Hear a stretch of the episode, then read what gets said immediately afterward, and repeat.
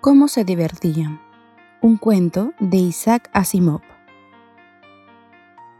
March lo anotó esa noche en el diario, en la página del 17 de mayo de 2157 escribió, Hoy, Tommy ha encontrado un libro de verdad. Era un libro muy viejo. El abuelo de March contó una vez que cuando él era pequeño, su abuelo le había contado que hubo una época en la que los cuentos siempre estaban impresos en papel. Uno pasaba las páginas, que eran amarillas y se arrugaban, y era divertidísimo ver que las palabras se quedaban quietas, en vez de desplazarse por la pantalla. Y cuando volvías a la página anterior, contenían las mismas palabras que cuando la leías por primera vez. Caray, dijo Tommy, qué desperdicio. Supongo que cuando terminas el libro lo tiras. Nuestra pantalla de televisión habrá mostrado un millón de libros y sirve para muchos más. Yo nunca lo tiraría. Lo mismo digo, contestó Marge. Tenía 11 años y no había visto tantos libros como Tommy. Él tenía 13. ¿En dónde lo encontraste?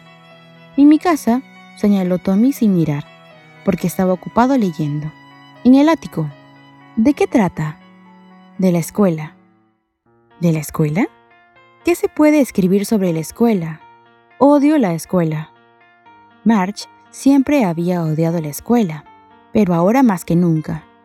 El maestro automático le había hecho un examen de geografía tras otro, y los resultados eran cada vez peores. La madre de March había sacudido tristemente la cabeza y había llamado al inspector del condado. Era un hombrecillo regordete y de rostro rubicundo, que llevaba una caja de herramientas con perillas y cables. Le sonrió a March y le dio una manzana. Luego desmanteló al maestro.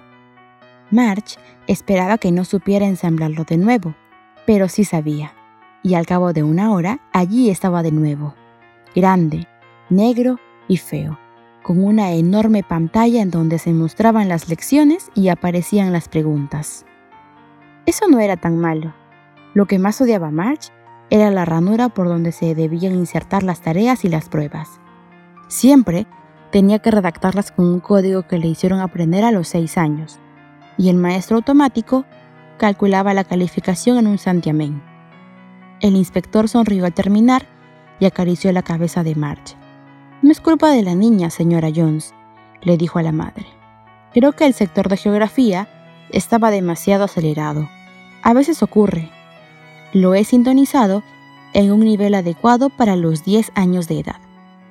Pero el patrón general de progresos es muy satisfactorio. Y acarició de nuevo la cabeza de March. March estaba desilusionada. Había abrigado la esperanza de que se llevaran al maestro. Una vez, se llevaron al maestro de Tommy durante todo un mes, porque el sector de historia se había borrado por completo. Así que le dijo a Tommy, ¿quién querría escribir sobre la escuela? Tommy la miró con aire de superioridad. Porque no es una escuela como la nuestra, tontuela. Es una escuela como la de hace cientos de años. Y añadió altivo, pronunciando la palabra muy lentamente. Siglos. March se sintió dolida. Bueno, yo no sé qué escuela tenían hace tanto tiempo. Leyó el libro por encima del hombro de Tommy y añadió. De cualquier modo, tenían maestro. Claro que tenían maestro, pero no era un maestro normal, era un hombre. ¿Un hombre? ¿Cómo puede un hombre ser maestro? Él le explicaba las cosas a los chicos, les daba tareas y les hacía preguntas. Un hombre no es bastante listo, Claro que sí. Mi padre sabe tanto como mi maestro. No es posible. Un hombre no puede saber tanto como un maestro. Te apuesto a que sabe casi lo mismo. March no estaba dispuesta a discutir sobre eso. Yo no querría que un hombre extraño viniera a casa a enseñarme. Tommy soltó una carcajada. Qué ignorante eres, March. Los maestros no vivían en la casa, tenían un edificio especial y todos los chicos iban allí. ¿Y todos aprendían lo mismo? Claro, siempre que tuvieran la misma edad. Pero mi madre dice que a un maestro hay que sintonizarlo para adaptarlo a la edad de cada niño, y cada chico debe recibir una enseñanza distinta. Pues antes no era así. Si no te gusta, no tienes por qué leer el libro. No he dicho que no me gustara, se apresuró a decir March. Quería leer todo eso de las extrañas escuelas. Aún no habían terminado cuando la madre de March llamó. March, escuela. March alzó la vista. Todavía no, mamá. Ahora, chilló la señora Jones. Y también debe ser la hora de Tommy. ¿Puedo seguir leyendo el libro contigo después de la escuela? le preguntó March a Tommy. Tal vez, dijo él con petulancia y se alejó silbando, con el libro viejo y polvoriento debajo del brazo. March Entró en el aula. Estaba al lado del dormitorio y el maestro automático se hallaba encendido ya y esperando. Siempre se encendía a la misma hora todos los días, excepto sábados y domingos, porque su madre decía que las niñas aprendían mejor si estudiaban con un horario regular. La pantalla estaba iluminada. La lección de aritmética de hoy, habló el maestro, se refiere a la suma de quebrados propios. Por favor, insertar la tarea de ayer en la ranura adecuada. March obedeció, con un suspiro.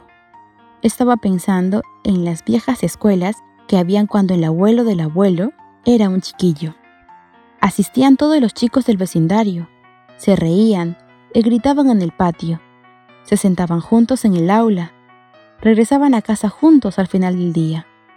Aprendían las mismas cosas, así que podían ayudarse a hacer los deberes y hablar de ellos.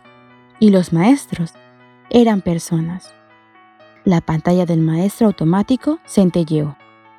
Cuando sumamos las fracciones un medio y un cuarto, March pensaba que los niños debían de adorar la escuela en los viejos tiempos. Pensaba en cómo se divertían.